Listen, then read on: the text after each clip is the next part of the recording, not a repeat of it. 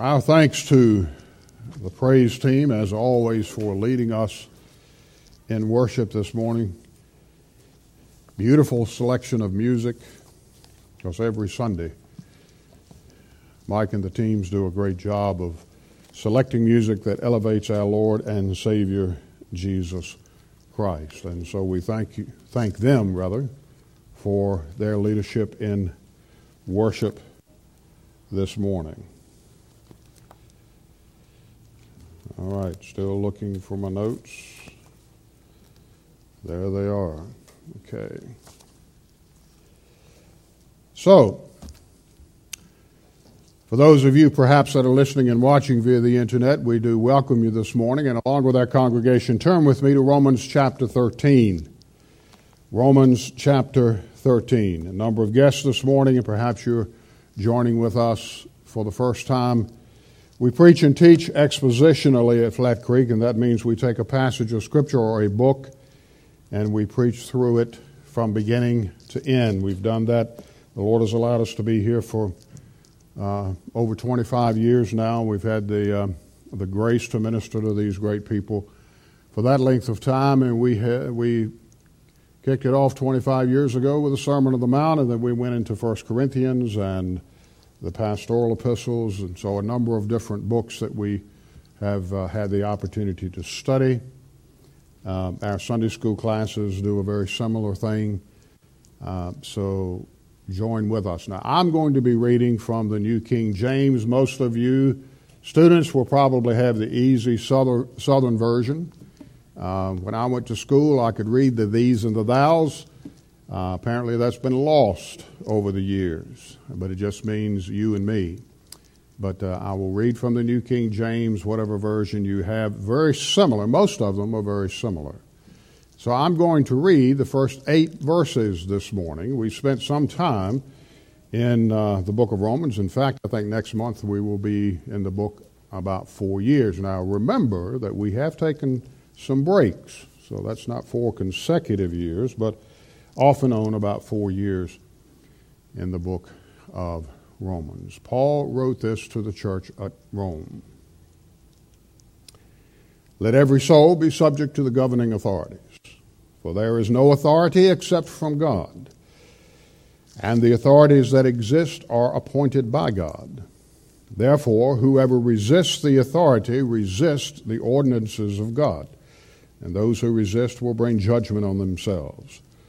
For rulers are not a terror to good works, but to evil. Do you want to be unafraid of the authority? Do what is good, and you will have praise from the same.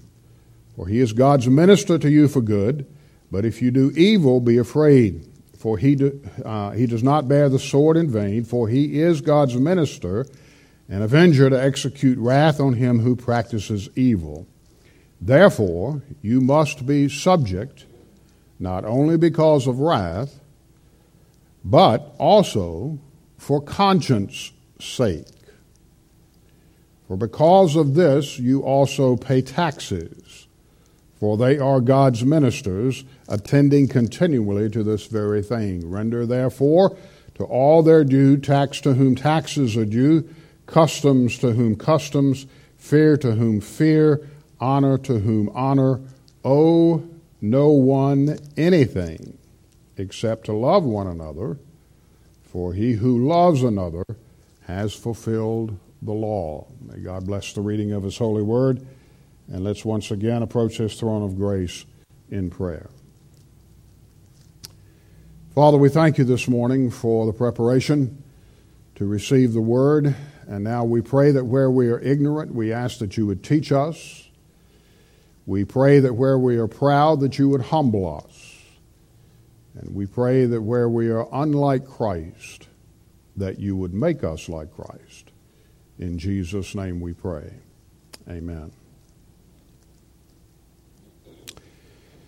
A number of messages, as I've said in the, in the 13th chapter of the uh, book of Romans, and we've entitled, at least through the first seven or eight verses, the gospel and government. But this morning, I want us to reflect back on what we've read and look at what the Bible teaches about the gospel and when believers resist government.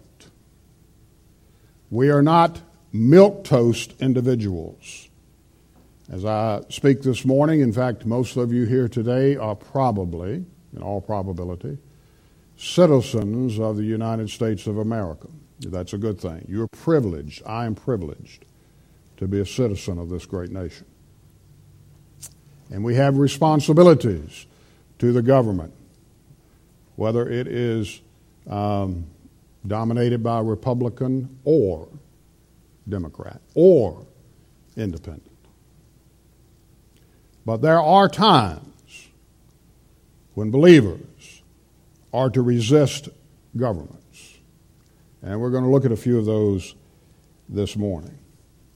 Now, Romans 13, as we've read through this, it implies moral laws. And the function of government, and we've covered this a number of times, the function of all governments, not just democracies, of all governments, is to protect the good and to punish the evildoers. We've read that here in this passage. The moral law is universal because he talks about conscience. And we're going to look at conscience somewhat this morning. As a matter of fact, turn with me back to Romans chapter 2. Romans chapter 2 this morning.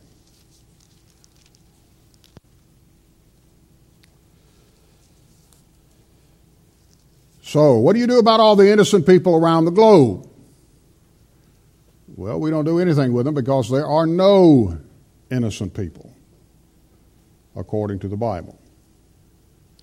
And Paul addresses this in chapter 2, the book of Romans, verse 12. For as many as have sinned without the law will also perish without the law. And as many as have sinned in the law will be judged by the law. For not the hearers of the law are just in the sight of God, but the doers of the law will be justified. For when Gentiles, or the pagans, the heathens, who do not have the law by nature do the things in the law, these, although not having the law, are a law to themselves, who show the work of the law written in their hearts, and their conscience also bearing witness, and between themselves their thoughts accusing or else excusing them, in the day when God will judge the secrets of men by Jesus Christ according to my gospel. There's the moral implication of the law to the consciousness of men and women. And God's good moral law can be known in part by all people. Now, never is known in full, but it can be known in part by all people because moral law is universal. It paves the way for governments, for differing opinions within governments to agree in a pluralistic society so that nations can function. That's the purpose for it. You've heard me say before, I will say this again. We have government on earth because there's government in heaven. The government in heaven is completely different. Jesus taught us to pray in the Lord's Prayer. He said, Let's pray that Thy kingdom come, thy will be done on earth. Because in the government of heaven, it's always done. That's the reason there's government on earth. Christians, you and I, that know Christ as Savior, we should be glad that God's common grace extends to a periphery of goodness. Now, men and women are not good intrinsically. We can do good things, but we don't have deep within our hearts that goodness. Jesus himself taught this. Out of the heart of man comes all of these deceitful things. So there is a, a goodness that is moral, but that morality will not convert or save anyone. Now, it can provide for the common good in governments, and we're to thank God because of His common grace in this regard. So, A couple of things I want to mention to you before we get to there are about three different times that we need to uh, resist the government. First slide, if you would, but a couple of things that would lead into that this morning. so, when we talk about the, the gospel and when to resist authority, we need to, to think about this. Put your thinking caps on. We're in church. It's okay to be emotional, but we're also to think. Let this mind be in you, Paul said. How does the Scripture mold our thinking about government involvement? And the Scripture should mold believers' thinking. We are tested on the periphery, if you please, on the externals by all sorts of divisive positions, one party or the other. But for believers, those are to be set aside. And we are to allow the Word of God to guide us into molding our thinking about how we are to be involved in government. Two things. First one the Bible is to guide our behaviors, it's to provide for us the behaviors that we seek to put into law. Paul has spent 11 chapters talking about the indicatives, the doctrines that precede. Our belief always precedes behavior. And so he has taken those first 11 chapters, and now in chapters 12, in fact, from now, from chapter 12 through chapter 16, he's going to pave for us a road that teaches us this is what you believe, this is how you behave. And so, the first thing that we're to remember about Scripture molding our thinking is that the Bible guides us in behaviors that we should desire to put into law. Well, what do you mean, preacher?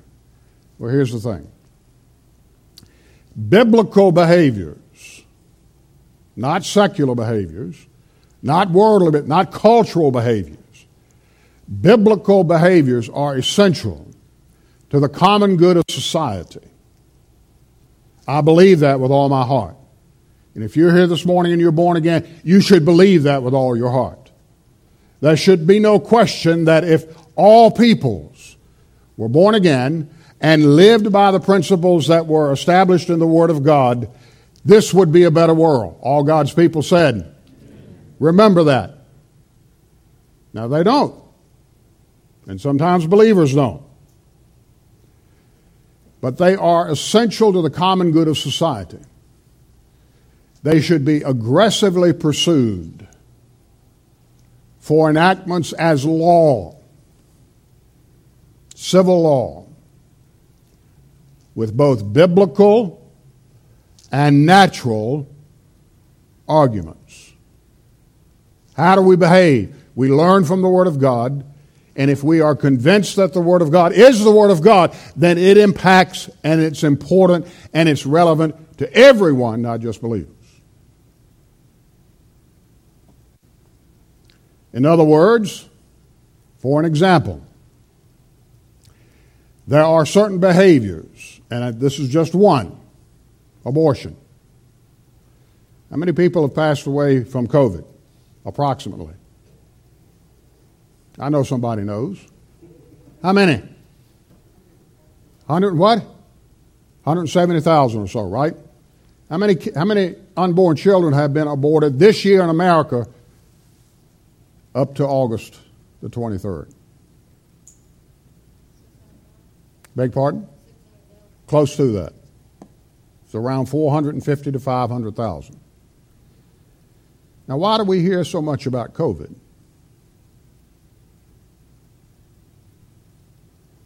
But we don't hear about a far more destructive behavior.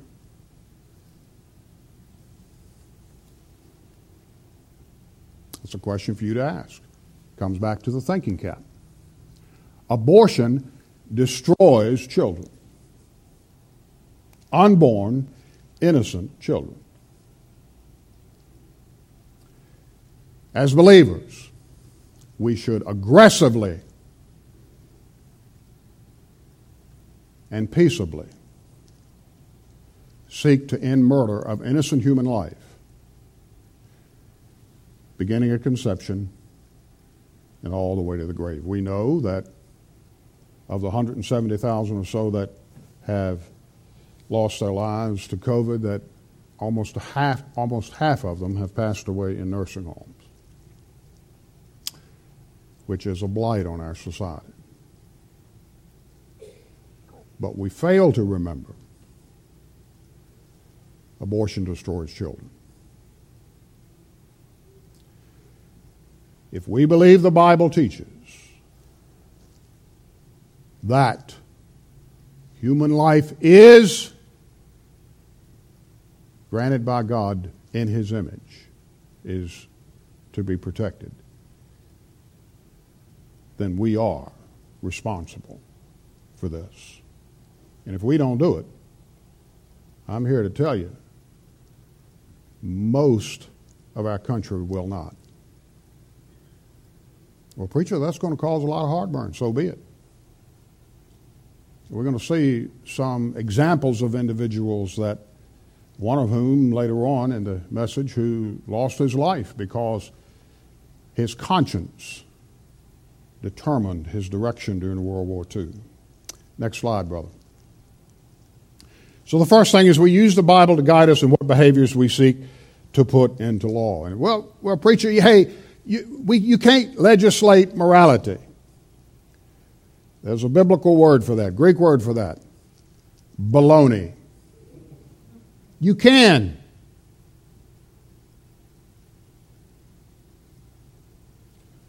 If I come down from the pulpit this morning and for no unprovoked reason I hit one of you, you, you could and should dial 911, call the deputies, and have me carted off and arrested for assault and battery or battery, whatever. Yes, you can. Laws protecting unborn babies are in the same category as laws that protect adult life, that protect property, and protect contracts. Now, few complain about the prohibition of murder that are in statutes on, in each of our 50 states and even around the world. Few complain about stealing. Few complain about perjury. But aren't these legislations of morality? Therefore, no one should complain when believers take that stand. Especially the church. The sanctity of life is a moral and a natural reality that is so profoundly woven into the fabric of humanity and taught in Scripture that its undoing has significantly impacted the moral fabric of the family, especially families of color.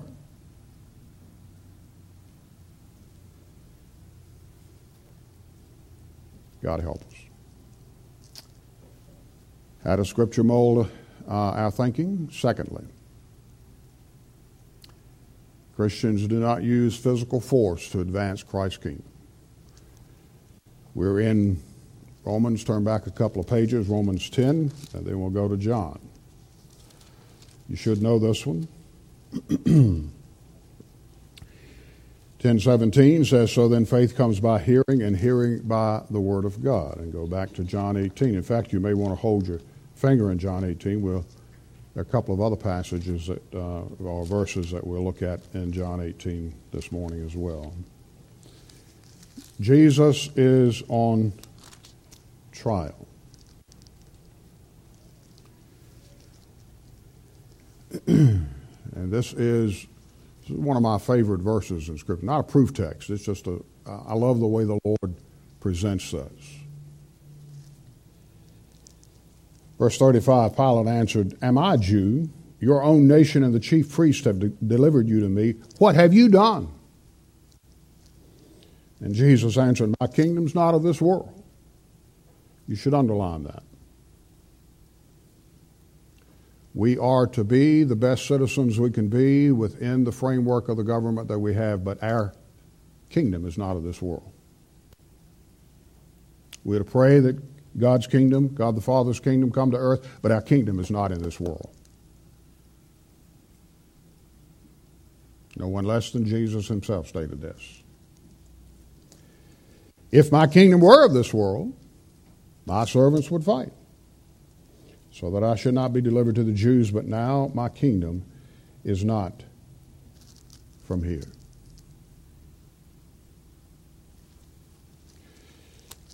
Scripture tells us in a number of places that Jesus could have called for legions of angels to deliver him from his passion. But he didn't because his kingdom's not of this world. And we should be glad that he didn't because his death secured for us eternal life. Faith alone cannot be coerced, nor can it be forced by physical means. Now, preaching is one of the methods that God uses to bring people to Christ.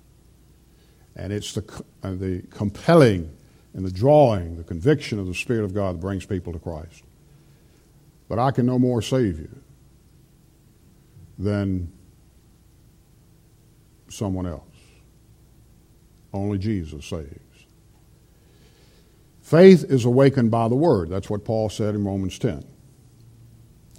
It draws us to who God is, and it draws us to who we are. So, preaching and teaching the Word of God are the most precious freedoms that Christians have.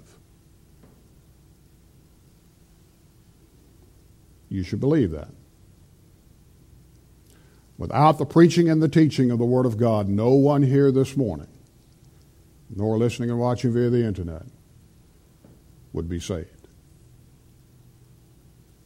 Or you may be wealthy, you may have status, you may have education, but you would not be delivered. I would not be delivered from my sins without the preaching and teaching of God's Word. It is the most precious freedom believers have. We are to aggressively contend for the faith once delivered by assuring the freedom of speech. Spent some time in the, in the little epistle of Jude a few weeks ago. We're to contend for the faith that was once delivered. How do we do that?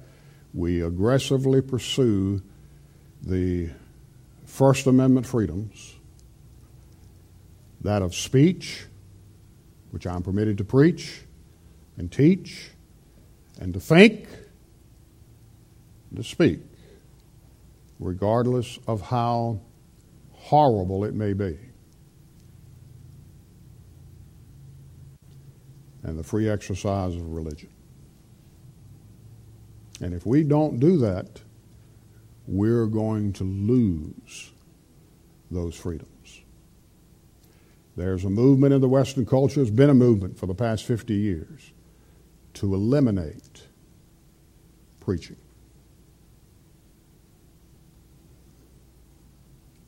Ah, oh, preacher, that'll never happen here. Hey, we never thought abortion would happen here. Hmm. So, those are the two things. How does Scripture mold our thinking? Christians should be tolerant of other faiths. That doesn't mean we agree with them, but we're to be tolerant of other faiths not because all faiths are equally valuable or truthful. They are not.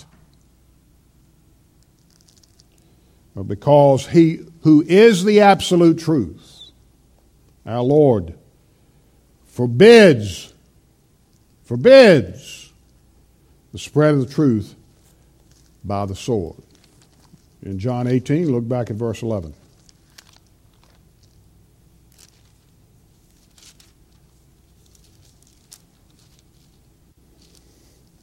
Verse 10 Then Simon Peter, having a sword, drew it, struck the high priest's servant cut off his right ear. The servant's name was Malchus.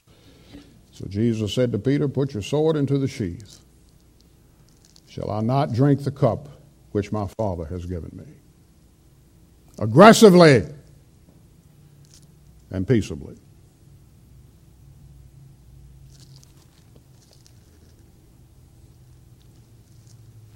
And we do that because that's how the Lord taught us to live. To be tolerant of others means that they are to be tolerant of us. And because we live in a sinful society, we want that. We do not need for someone to force our tolerance, but Jesus himself understood it. Paul understood it. Read Acts chapter 17, though a number of those questions would be answered. The Bible holds the conviction that forced conversion does not change hearts.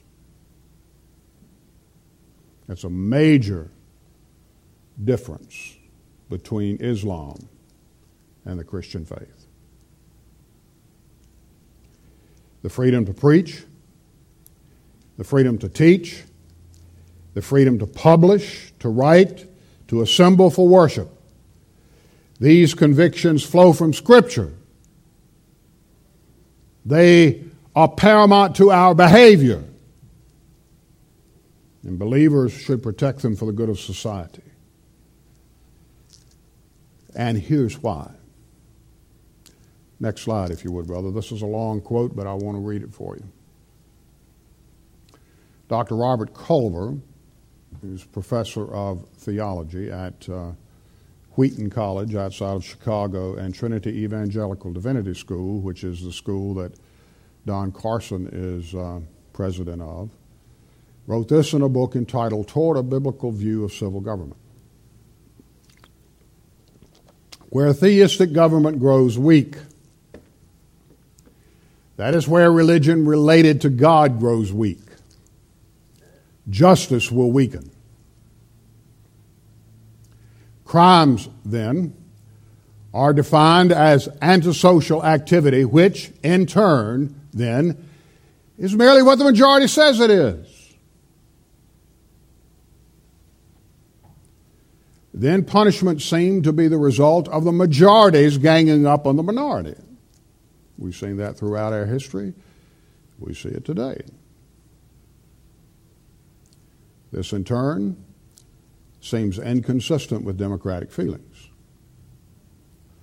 The result is a decline in uniform application of penalties for crime. Resultant miscarriages of justice trampling on the rights of law abiding people, together with an increase in what ought to be called crime.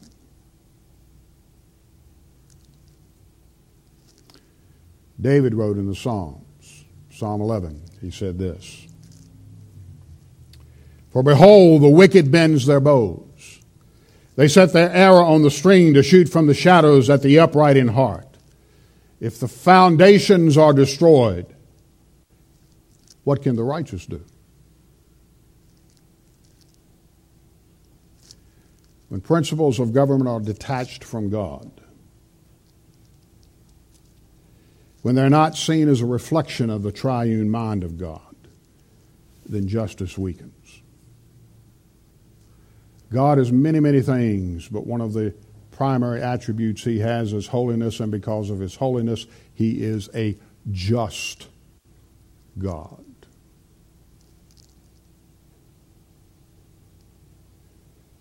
And so, what's not defined anymore as crimes becomes antisocial behavior. You heard that term recently? I think you have. It's not a question of guilt it becomes a question of your psychological soundness. Now, this is not new. As I said, this has been going on for years, many, many years, primarily since World War II, but even before that. When the foundation of what is right and wrong is removed, and all that is left is majority opinion, then the majority will vote for degrading justice. Because after all, I don't want to be one of the ones that has to stand before the state's justice.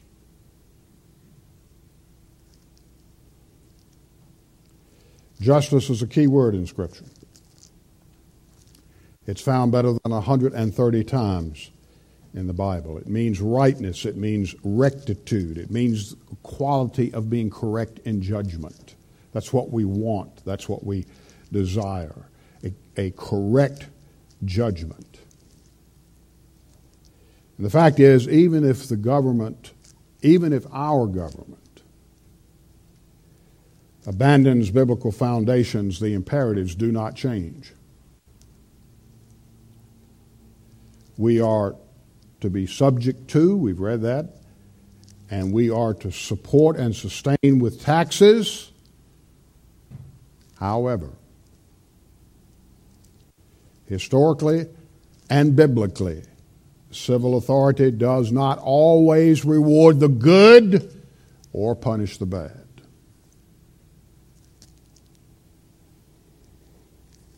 Bad behavior is often rewarded or glossed over, and good behavior is punished.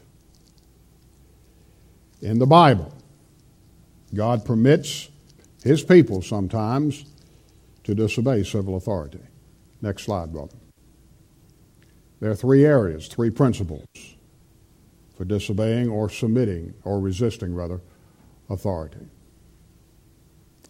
And the first is if we are asked to violate a command of God. And go with me to Acts chapter 4.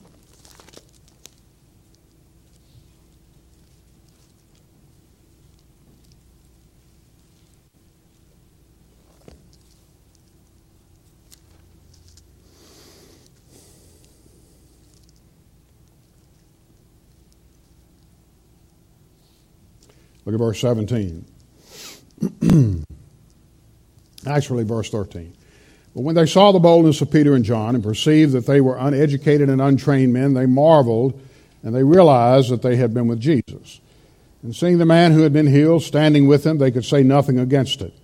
But when they had commanded them to go outside uh, out of the council, they conferred among themselves, saying, What shall we do with these men? For indeed, that a notable miracle has been done through them is evident to all who dwell in Jerusalem, and we cannot deny it. But so that it spreads no further among the people, let us severely threaten them that from now on they speak to no man in this name. Obviously, the name of Jesus. So they called them and commanded them not to speak at all nor teach in the name of Jesus. But Peter and John answered and said to them, Whether it is right in the sight of God to listen to you more than to God, you judge. You make a right decision. Now, obviously, they didn't. For we cannot but speak the things which we have seen and heard. So when they had further threatened them, they let them go, finding no way of punishing them because of the people, since they all glorified God for what had been done. Now turn over to chapter 5. So, Peter and John, ever the good disciples, ever the unfaithful disciples prior to the resurrection of Jesus, now are extremely virulent, courageous preachers. And they are preaching to the same group of the Sanhedrin and Pharisees and Sadducees that murdered the Lord. And look, if you would, at verse 28.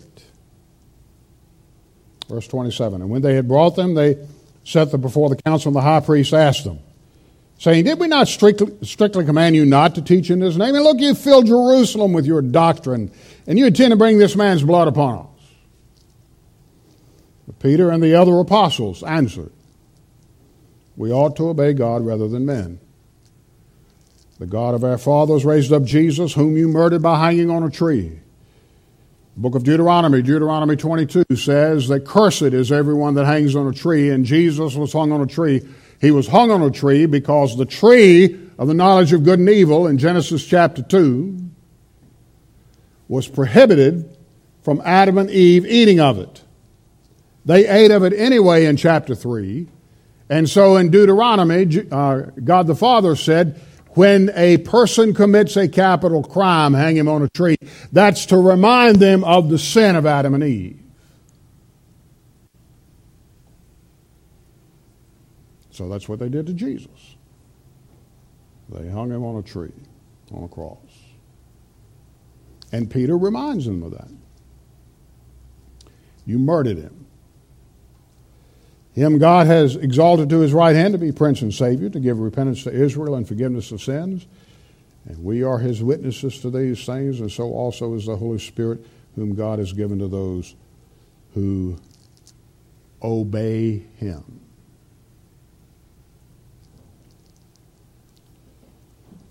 So if we're asked to violate a command of God, now so far our government has not done this,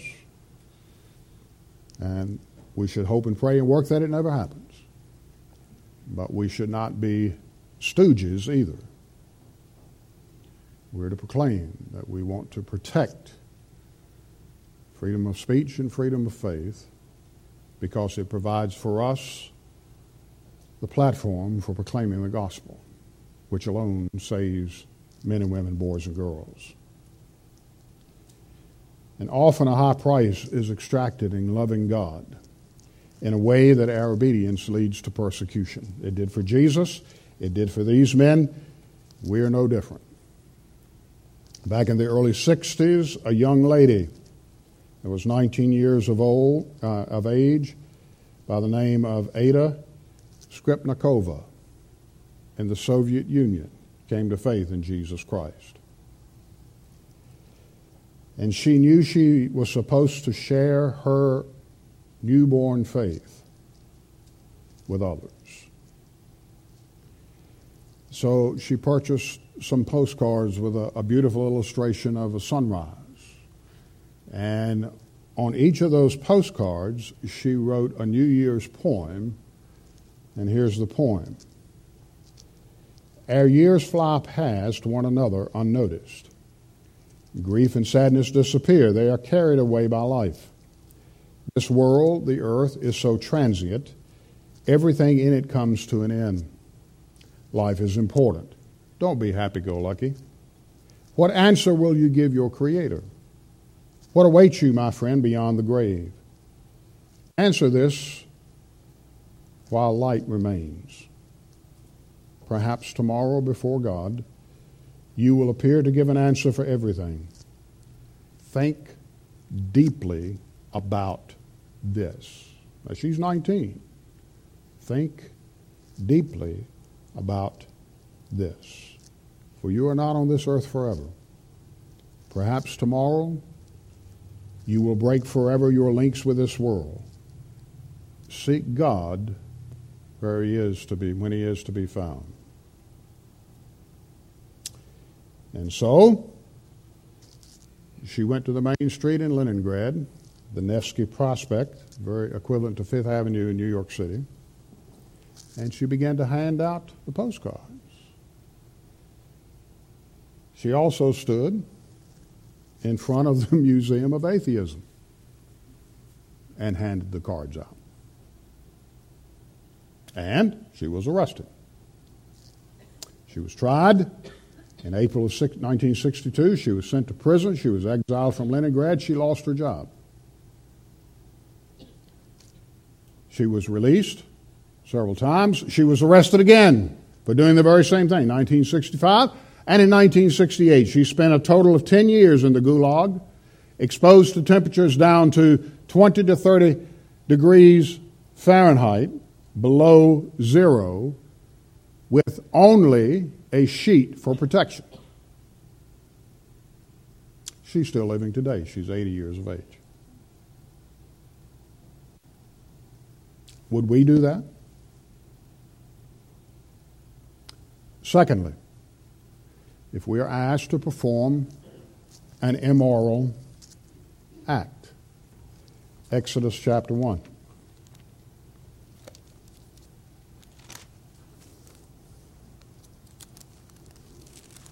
Exodus chapter 1.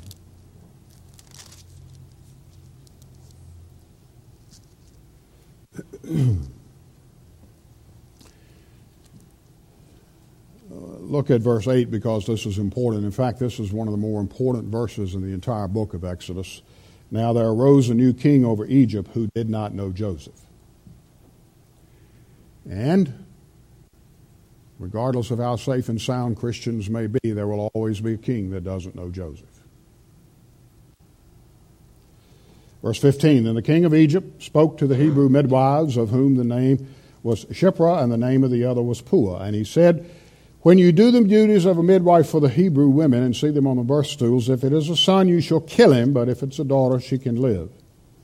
But the midwives feared God and did not as the king of Egypt had commanded them, but saved the male children alive. So the king of Egypt called for the midwives and said, What have you done? Why have you done this thing? Save the male children alive. And the midwives said to Pharaoh, The Hebrew women are not like the Egyptian women. They are lively, they're strong, they give birth before the midwives come to them. Therefore, God dealt well with the midwives, and the people multiplied and grew very mighty. And so it was because the midwives feared God that He provided households for them. And we know the story, of course. Moses is protected because these midwives disobeyed Pharaoh. Now, that's not like disobeying the president. There's no due process of law in Egypt. I'm sure many lost their lives. Go with me to Daniel chapter 3.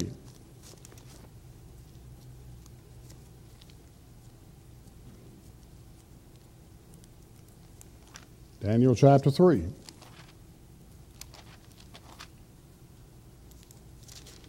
Shadrach, Meshach, and Abednego. They're Babylonian names, by the way. and look at verse 12. There are certain Jews whom you have set over the affairs of the province of Babylon, Shadrach, Meshach, and Abednego. These men, O king, have not paid due regard to you. They don't respect you, which was a lie. They do not serve your gods or worship the gold image which you've set up. Then Nebuchadnezzar, in rage and fury, gave the command to bring them. So they brought these men before the king, and he spoke to them and he said, Is this true? That you don't serve my gods or worship the golden image which I've set up. Now, if you're ready at the time you hear the sound of the horn, the flute, the harp, the lyre, the psaltery, in symphony with all kinds of music, you're to fall down and worship the image which I've made. Good. But if you don't, we're going to throw you immediately in the midst of a fiery furnace, and then we will see who's the God that will deliver you from my hand. No due process of law. And so they answer the king. We have no need to answer you in this regard, in this matter. Our mind's are already made up. We don't need to think about it. We don't need to ponder about it. We know what we need to do. If that's the case, our God, whom we serve, is able to deliver us. And He will deliver us from you. Now, you talk about courage. He will deliver us from you. Just like Jesus telling Pilate, My kingdom's not of this world. You don't have any control over me. It was given to you from above. You're not the boss of me. But if not, you ought to circle that if you haven't already. But if not, if he doesn't spare us, we're not going to bow down because it's immoral and we're not going to do it. Turn over a couple pages to Daniel chapter 6. Those are the buddies of Daniel. And now we see Daniel himself.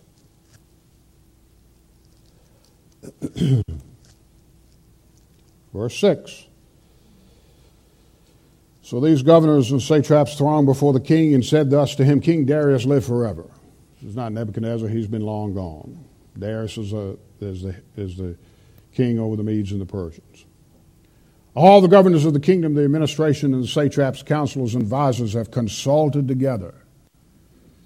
We've had a good committee meeting, and we've called them all together to establish a royal statute and make a firm decree that whoever petitions any god or man for 30 days, except you, O king, shall be cast into the den of lions.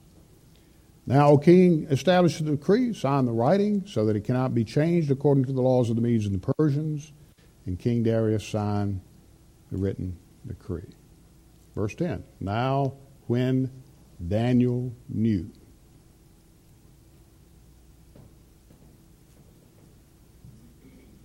Now, Daniel is an aged man now probably close to 90. Now, when Daniel knew that the writing was signed, he went home, and in his upper room, which means so that he could be seen, it wasn't in his basement, it was in the upper room, with his windows open toward Jerusalem, he knelt down on his knees three times that day, that very day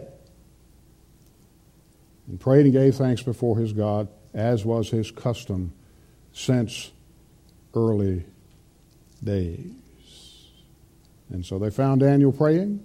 They go back to King Darius, and they king answered and said, The thing is true according to the laws of the Medes and Persians, which does not alter.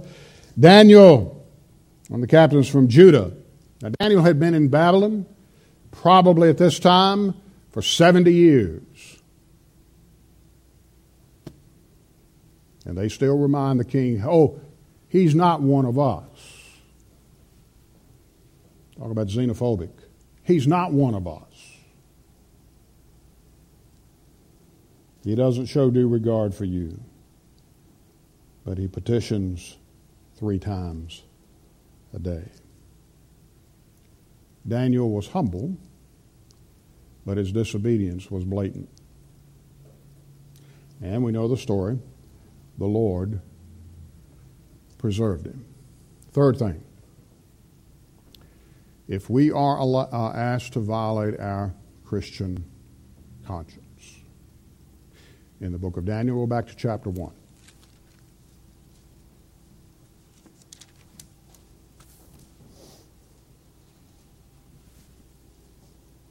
Verse 8. We know the story. They brought, in fact, Shadrach, Meshach, and Abednego, that was Hananiah, Mishael, and Azariah, that was the Hebrew names. Daniel's called Belteshazzar, uh, who's prince of all, is the meaning of that uh, name. Verse 8 But Daniel purposed in his heart that he would not defile himself with a portion of the king's delicacies, nor the wine which he drank. Therefore he requested of the chef that the eunuch said he might not defile himself, and God brought Daniel into the uh, goodwill of the chief of the eunuchs, and all of this takes place, of course.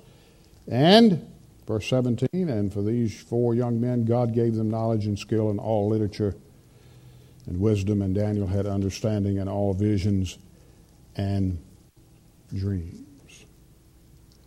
There's a couple of others that we're, you can turn with me to Romans 14, but here's the thing Esther also does a very similar thing.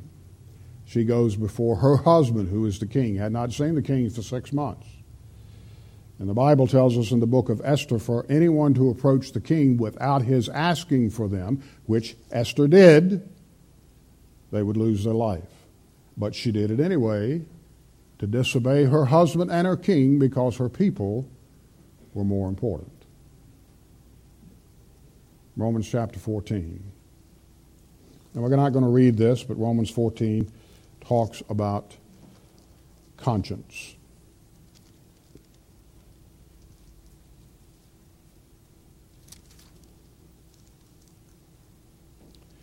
Verse 1 says, Receive one who is weak in the faith, but do not dispute over doubtful things. We'll cover this when we get to Romans 14. But primarily, look at verse 22. Do you have faith? Have it to yourself before God. Happy is he who does not condemn himself in what he approves. But if he who doubts is condemned if he eats, because he does not eat from faith, for whatever is not of faith is sin. Conscience. Believers are to have sanctified consciences. That's where the word comes.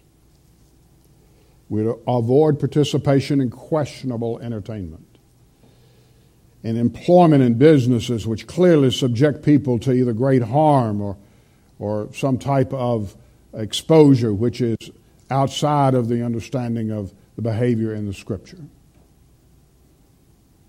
We also understand that when there's a clear violation of Scripture's interpretation or its application, we are to follow our Christian conscience based on the Word of God.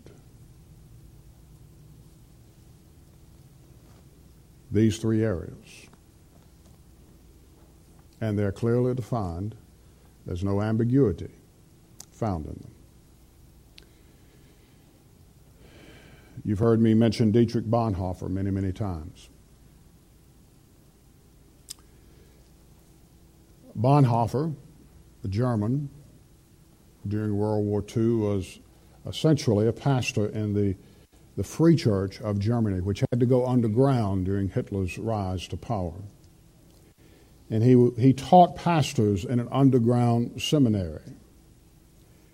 But eventually, the seminary was discovered and it was closed. And so the church that Bonhoeffer pastored and also was associated with, many of the pastors became reluctant to speak out against Hitler. And so their moral opposition proved to be increasingly ineffective. So Bonhoeffer began to change his strategy. To this point, he had been a pacifist. And he tried to oppose the Nazis through religious action and moral persuasion. He found another way. He became a German double agent. He became a spy. Now, he's a pastor. He was in the employ of the German Secret Service, the Gestapo. And so they took him into their confidence because he would travel to churches and go to conferences all over Europe, and he was supposed to be collecting information about all these places, especially the Jews that would come in so that they could assemble the Jews and cart them off to concentration camps. And what Bonhoeffer did was he would work with the opposition to hide the Jews. And as you might expect, this was eventually discovered. Bonhoeffer, because of his association with the Gestapo, also was able to become part of a plot to overthrow and assassinate Hitler. Oh! God would never expect that out of us. Huh? You remember Samuel? Took the sword from Saul and killed King Agag of the Amalekites.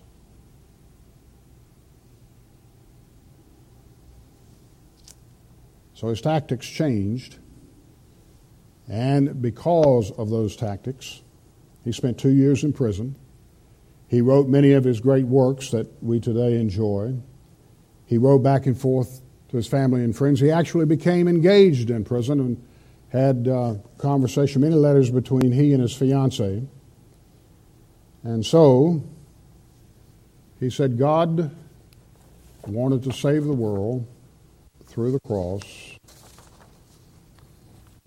I can't save the world, but perhaps I can save others physically. He was transferred from a minimum security prison to Buchenwald, the concentration camp, and then to the extermination camp at Flossenburg and on April the 9th, 1945, one month before Germany surrendered, he was hanged. He was asked to violate his Christian conscience.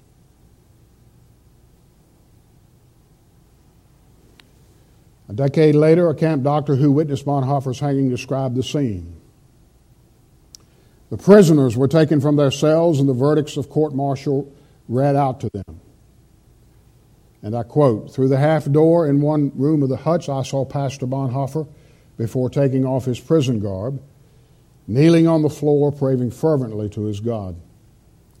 I was most deeply moved by the way this lovable man prayed, so devout and so certain that God heard his prayer. At the place of execution, he again said a prayer and then climbed the steps to the gallows, brave and composed. His death ensued in a few seconds.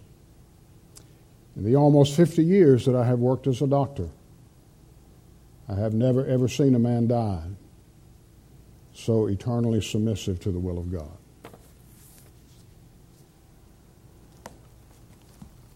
How sheltered we are in this great nation. The gospel and when to resist authority. If not for the gospel, no one would be saved.